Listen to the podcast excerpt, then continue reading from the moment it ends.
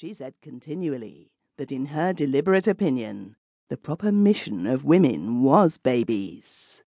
She was the sort of woman that regards a cathedral as a place built especially to sit in and dream soft domestic dreams. The sort of woman that adores music simply because it makes her dream. And Vera's brown studies, which were frequent, consisted chiefly of babies. But as babies amused themselves by coming down chimneys of all the other houses in Bursley and avoiding her house, she sought comfort in frocks. She made the best of herself, and it was a good best. Her figure was as near perfect as a woman's can be. And then there were those fine emotional eyes, and that flutteringness of the pigeon, and an ever changing charm of gesture. Vera had become the best dressed woman in Bursley, and that is saying something. Her husband was wealthy, with an increasing income. Though, of course, as an earthenware manufacturer, and the son and grandson of an earthenware manufacturer, he joined heartily in the general Five Towns lamentation that there was no longer any money to be made out of pots. He liked to have a well dressed woman about the house, and he allowed her an incredible allowance, the amount of which was breathed with awe amongst Vera's friends. A hundred a year, in fact.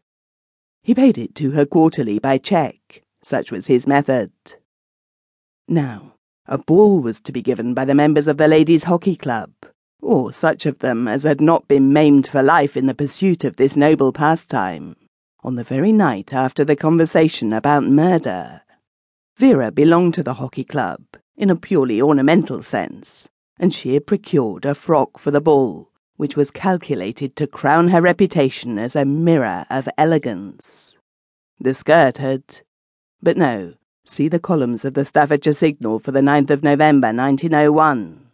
The mischief was that the gown lacked for its final perfection one particular thing, and that particular thing was separated from Vera by the glass front of Brunt's celebrated shop at Hanbridge. Vera could have managed without it. The gown would still have been brilliant without it. But Vera had seen it, and she wanted it. Its cost was a guinea. Well, you will say, what is a guinea to a dainty creature with a hundred a year? Let her go and buy the article. The point is that she couldn't, because she had only six and sevenpence left in the wide world, and six weeks to Christmas. She had squandered, oh soul above money, twenty-five pounds, and more than twenty-five pounds, since the twenty-ninth of September. Well, you will say, credit, in other words, tick. No, no, no. The giant Stephen absolutely and utterly forbade her to procure anything whatever on credit.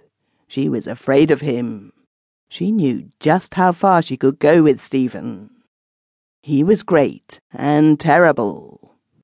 Well, you will say, why couldn't she blandish and cajole Stephen for a sovereign or so? Impossible.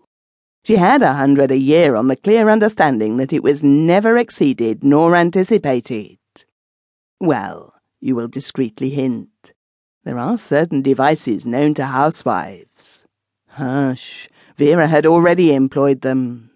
Six and sevenpence was not merely all that remained to her of her dress allowance, it was all that remained to her of her household allowance till next Monday. Hence her nerves. That the poor unfortunate woman lay with her unconscious tyrant of a husband snoring beside her, desolately wakeful under the nightlight, in the large luxurious bedroom. Three servants sleeping.